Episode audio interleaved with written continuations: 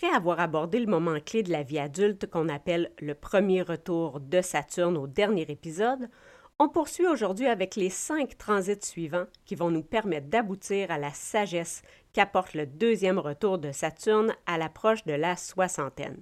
Donc, si tu as entre 35 et 60 ans, reste avec moi.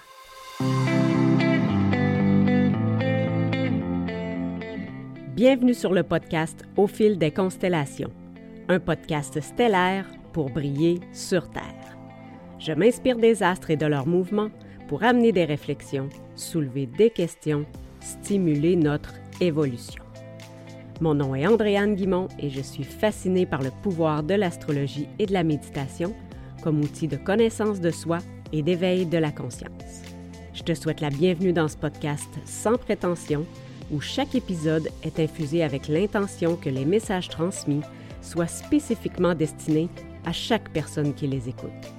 Qu'il s'agisse simplement d'une graine semée ou d'une prise de conscience instantanée, sache que ce qui doit fleurir le fera au bon moment et de la bonne manière pour toi.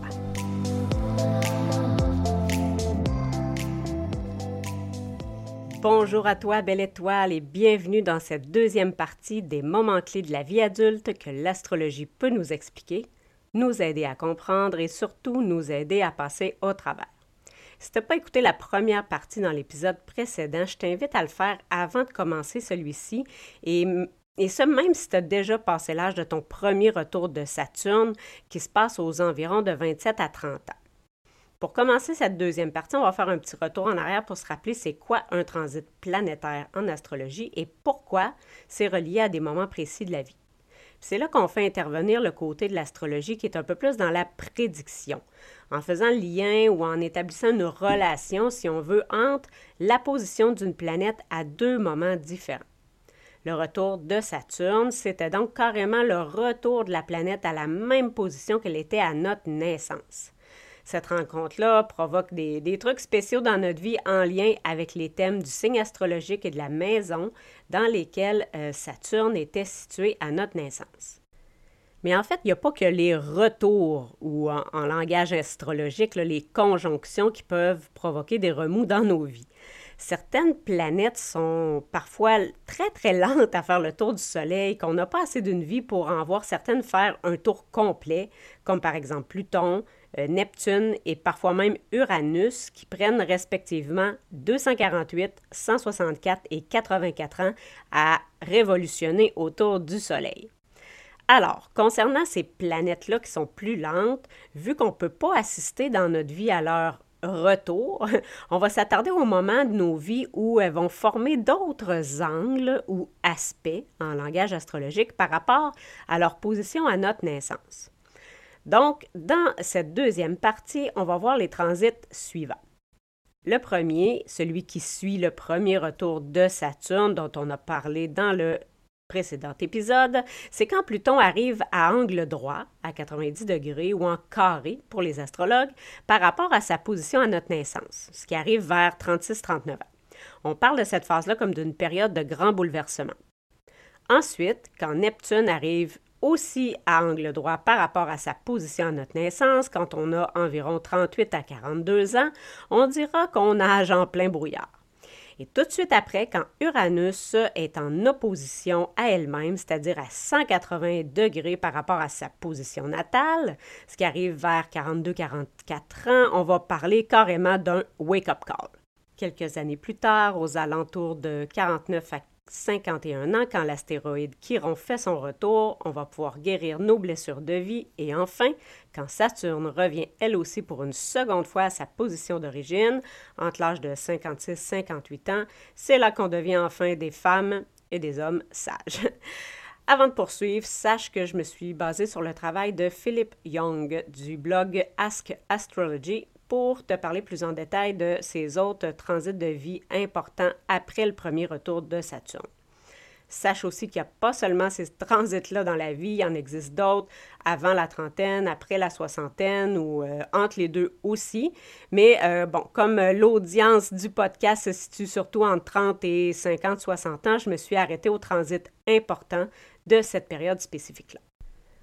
Passons donc au vif du sujet avec la période transformatrice provoquée par l'angle droit que fait Pluton avec sa position natale.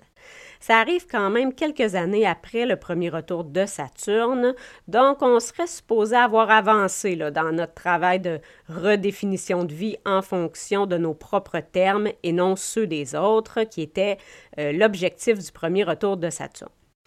Encore là, si on n'a pas fait le travail ou du moins avancé vers ou fait des efforts, euh, ce passage-là va être d'autant plus bouleversant. Il hein. faut noter que la planète Pluton est ce qu'on appelle une planète générationnelle en astrologie parce qu'elle passe vraiment beaucoup de temps dans chaque signe. Donc, il y a toute une génération de personnes qui sont nées avec Pluton dans le même signe. Les interprétations de Pluton selon le signe s'appliquent donc plus à une génération de gens qu'à nous personnellement. Pour avoir une idée de sa signification pour nous euh, individuellement, il faut aller voir dans sa carte du ciel personnel dans quelle maison Pluton était situé à notre naissance. Prends note ici qu'en temps normal, Pluton viendrait à angle droit avec sa position à notre naissance seulement autour de l'âge de 60 ans, parce qu'elle fait le tour du Soleil, donc les 360 degrés, en 240 ans. Mais présentement, Pluton a une orbite plutôt irrégulière, donc toutes les personnes qui sont nées entre 1960 et 2010 vont connaître un carré de Pluton plus tôt que prévu dans leur vie.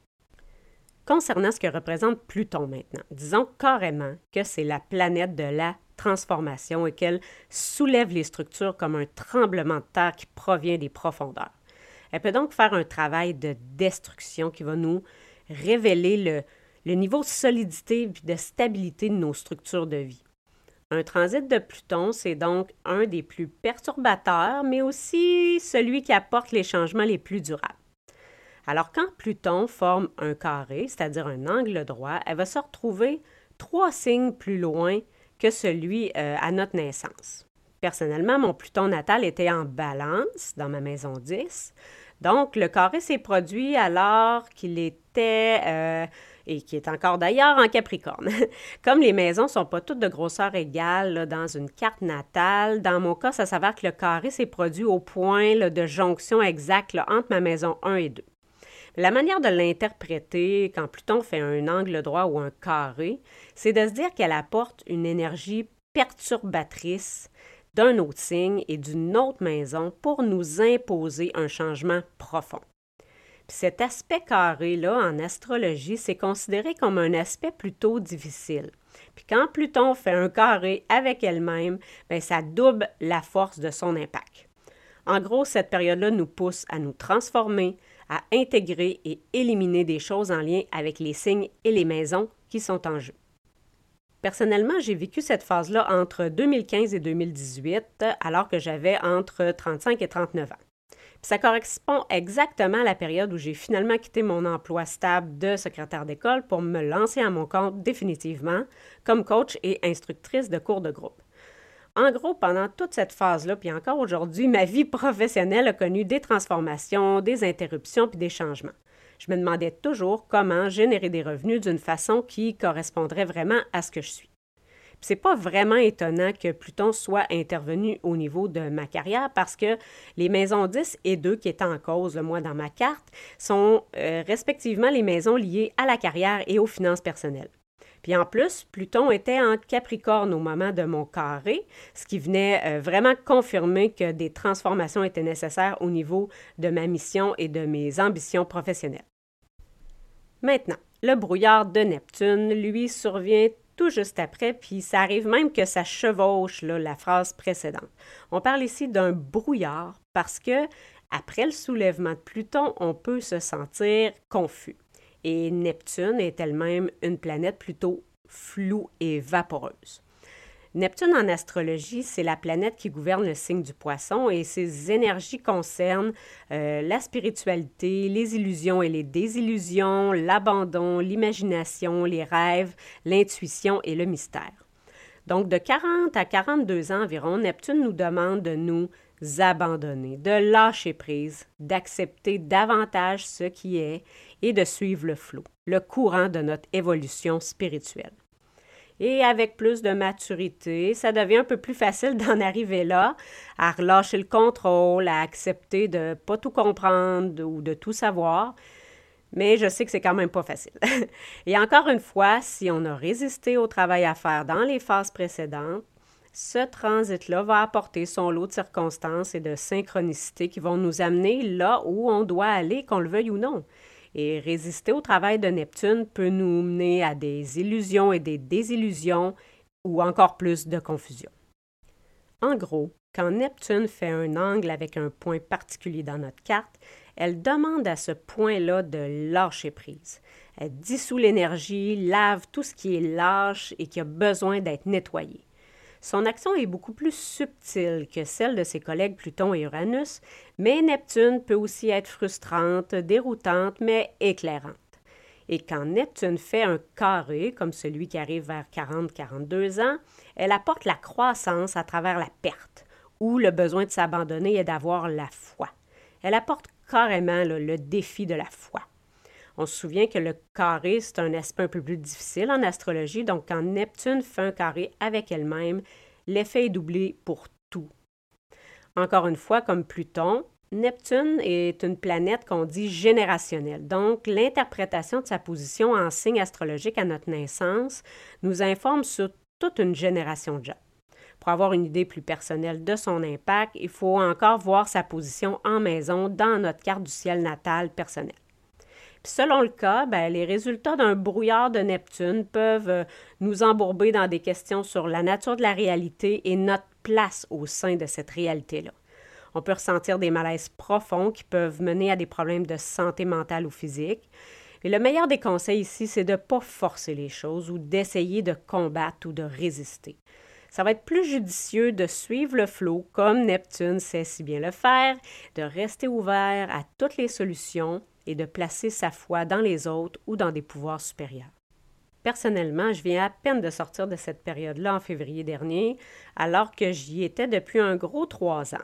c'est drôle, mais c'est exactement à ce moment-là que j'ai fini par gagner de la clarté concernant l'orientation de mon entreprise actuelle, où je et communique mes connaissances dans le domaine ésotérique et spirituel pour aider les autres.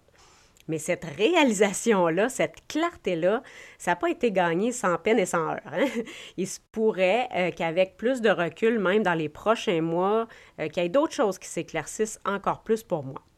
Mais pendant mon brouillard de Neptune, en 2019-2020 plus spécifiquement, j'ai fait un, gros détour obligé qui m'a effectivement rempli d'illusions et de désillusions. Euh, je peux te garantir que j'étais plus que perdu quand j'ai pris le tournant de la quarantaine. Mais bon, ça a été aussi la période où j'ai vraiment fait un bond dans euh, mon éveil spirituel grâce à toutes sortes de lectures, de formations, puis d'expériences diverses dans ce domaine-là. Il faut dire que mon carré de Neptune mettait en jeu des énergies propices à ça. Mon Neptune natal en Sagittaire en maison 1 fait de moi une personne très flexible et fluide, qui ne se met pas de limites, puis ça ouvrait déjà mon esprit aux interprétations mystiques et alternatives de la vie.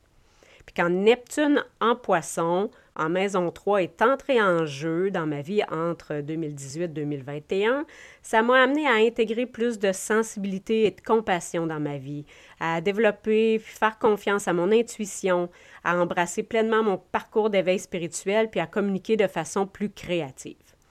Par contre, c'est difficile pour moi de connecter aux choses concrètes de la vie, puis ça m'occasionne des fois des petits problèmes d'ordre logistique, là, comme euh, respecter un horaire, m'organiser, me structurer, bref, avec la discipline en général. Maintenant, alors que Pluton a soulevé et bouleversé nos structures, que Neptune a fait son travail de dissolution et de nettoyage, voilà qu'Uranus vient nous secouer vers 42-44 euh, ans quand elle vient en opposition avec sa position à notre naissance. Encore une fois, il peut y avoir des chevauchements avec la période précédente selon notre date de naissance. Uranus en astrologie, c'est la planète de la révolution et de l'éveil. Son action est soudaine comme un éclair. Elle peut donc créer des percées dans nos vies et on peut avoir des révélations et des prises de conscience inattendues. Bref, tout ce qui est réprimé va être ouvert avec force et rapidement. Uranus perd pas de temps. Du côté des femmes, c'est souvent le moment où un travail va être fait pour ouvrir le chakra de la gorge, celui de la communication. Et du côté des hommes, ça va se faire au niveau de l'ouverture du chakra du cœur. Et quand Uranus transite un point dans notre carte, elle demande un réveil. Elle va donc briser, traverser, nettoyer de façon électrisante tout ce qui stagne en nous. Et si on résiste à son travail, si on essaye de garder les choses comme elles sont, euh, ça se peut qu'on souffre de stress ou d'anxiété. Uranus demande donc des changements et c'est pourquoi on voit plusieurs personnes changer à la quarantaine. En gros, on peut dire qu'Uranus est loin d'être subtil, comme Neptune l'a été. Quand elle s'oppose à un point dans notre carte, son action peut être très choquante et surprenante, mais elle agit comme un catalyseur pour nous aider à rétablir un équilibre entre les forces en jeu. Et quand elle s'oppose à elle-même, le choc, l'effroi, la perspicacité, l'éveil et la révolution sont doublés. Petite note ici concernant les autres transits possibles d'Uranus dans nos vies. Ici, à 42-44 ans, on parle de son opposition à 180 degrés avec elle-même, alors que pour Pluton et Neptune, on avait parlé du transit qui arrive quand ces planètes-là font un angle de 90 degrés avec elles-mêmes, ce qu'on appelle en astrologie, je le rappelle, un carré. En fait, les carrés d'Uranus arrivent aussi. Euh, ça arrive à 21 et 63 euh, environ. Et prend note aussi qu'au début de la quarantaine, Saturne est exactement à mi-chemin entre ces deux retours qui ont lieu fin vingtaine et fin cinquantaine, je le rappelle. Ça veut donc dire que Saturne se fait opposition à elle-même au début de la quarantaine en même temps que le carré d'Uranus. Donc, si on a bien travaillé depuis notre premier retour de Saturne, il se peut qu'on récolte ici certains fruits de nos actions, mais il ne faudra pas lâcher et s'asseoir sur ses lauriers. Hein, Saturne nous rappelle qu'il faut travailler fort pour récolter et qu'il faut prendre et assumer ses responsabilités, peu importe ce qui arrive. Si on en revient à l'opposition d'Uranus, encore une fois, comme c'est une planète générationnelle elle aussi, l'interprétation de sa position en signe astrologique à notre naissance nous informe sur toute une génération de gens. Pour avoir une idée plus personnelle de son impact, il faut encore voir sa position en maison dans notre carte du ciel natal personnelle. Donc, selon la maison dans laquelle Uranus va être à son transit d'opposition, on va pouvoir voir quelle sphère de notre vie va être révolutionnée par son passage. L'important ici, même si on peut être pris au dépourvu et être surpris par le choc de son premier coup, il va être important de se relever les manches pour ramasser les morceaux et se préparer pour les coups successifs. Bon, OK, je sais, ça a l'air dramatique de même, là, mais encore une fois, quand on peut s'y préparer, faire le travail au préalable, on va être beaucoup moins surpris. C'est pourquoi l'astrologie prédictive peut vraiment nous aider à prévoir ces coups-là. Par exemple, dans mon cas, à ma naissance, Uranus était dans le signe du scorpion dans ma maison 11. La maison 11 est liée au signe du verso et à l'énergie de la collectivité et aux amitiés aussi. Ce transit-là, pour moi, devrait survenir euh, entre mai 2022 et mai 2023. Et euh, Uranus va donc être dans le signe du taureau à ce moment-là. Elle y est même déjà depuis un petit bout de temps. Et elle va être dans ma maison 5, celle qui est liée au lion, donc à l'expression de soi, à la créativité et aux enfants. Puis là, je peux me préparer à différentes choses. Ça pourrait être euh, le besoin d'introduire plus de spontanéité, de simplicité, de plaisir dans mes projets puis mes engagements collectifs. Euh, je pourrais me préparer aussi à voir ma relation avec ma fille se transformer parce qu'on va toutes les deux plus euh, s'individualiser. Donc, prendre un petit peu plus euh, nos chemins individuels. Elle s'en vient euh, à la préadolescence, donc euh, c'est fort possible que ça arrive. Peut-être que je vais devoir aussi privilégier vraiment le plaisir, ouvrir davantage mon cœur aux autres. Bref, c'est le genre de choses auxquelles je peux m'attendre durant mon opposition d'Uranus l'année prochaine. Passons maintenant au tournant de la cinquantaine, alors que l'astéroïde Chiron fait son retour à la position qu'elle était à notre naissance. Et parlons-en justement de Chiron parce que, à moins que tu sois vraiment super intéressé puis investi dans l'étude de l'astrologie, euh, c'est fort probable que ce soit la première fois que tu en entendes parler. Effectivement, c'est pas vraiment une planète, donc euh, c'est pour ça qu'elle est un peu moins connue. Euh, Chiron est considéré comme un astéroïde cométaire de type Centaure. c'est un corps glacé de 166 km de diamètre qui orbite autour du Soleil entre Saturne et Uranus. Puis en astrologie, Chiron représente le guérisseur blessé. Et sa position euh, dans notre carte nous indique la blessure émotionnelle et spirituelle profonde qu'on a à expérimenter et à guérir dans notre vie actuelle. Quand Chiron revient au point qui était à notre naissance, on dit qu'il est en conjonction avec lui-même. Donc à ce moment-là, il fusionne, travaille à guérir, renforcer, puis optimiser l'énergie de ce point-là de notre carte. Donc, après avoir été choqué par Uranus au début de la quarantaine, on est supposé de s'être réveillé. Les années qui suivent devraient donc être utilisées pour guérir et être guéri de nos blessures avant que Chiron ne revienne. Puis pour comprendre son propre retour de Chiron, il faut prendre en considération le signe et la maison où il se trouve dans notre carte. Comme Chiron passe environ 3 à 8 ans par signe, c'est certain que l'interprétation selon son signe va s'appliquer à un bon groupe de personnes. Mais il faut tout de même en tenir compte. Puis selon la maison dans laquelle il se trouve dans notre carte individuelle, on va pouvoir trouver la nature de la blessure à traiter. Puis quand Chiron revient, on est supposé d'apporter une guérison en profondeur de cette blessure-là pour pouvoir ensuite jouir d'une vie optimale, guérie et bien ajustée. Puis quand on le sait à l'avance, ben on peut arriver à identifier notre blessure et le travail qu'on pourrait faire pour achever cette guérison-là en profondeur. De mon côté, Chiron va être dans le même signe puis la même maison qu'Uranus euh, lors de son opposition quelques années auparavant, c'est-à-dire en taureau et dans ma maison 5.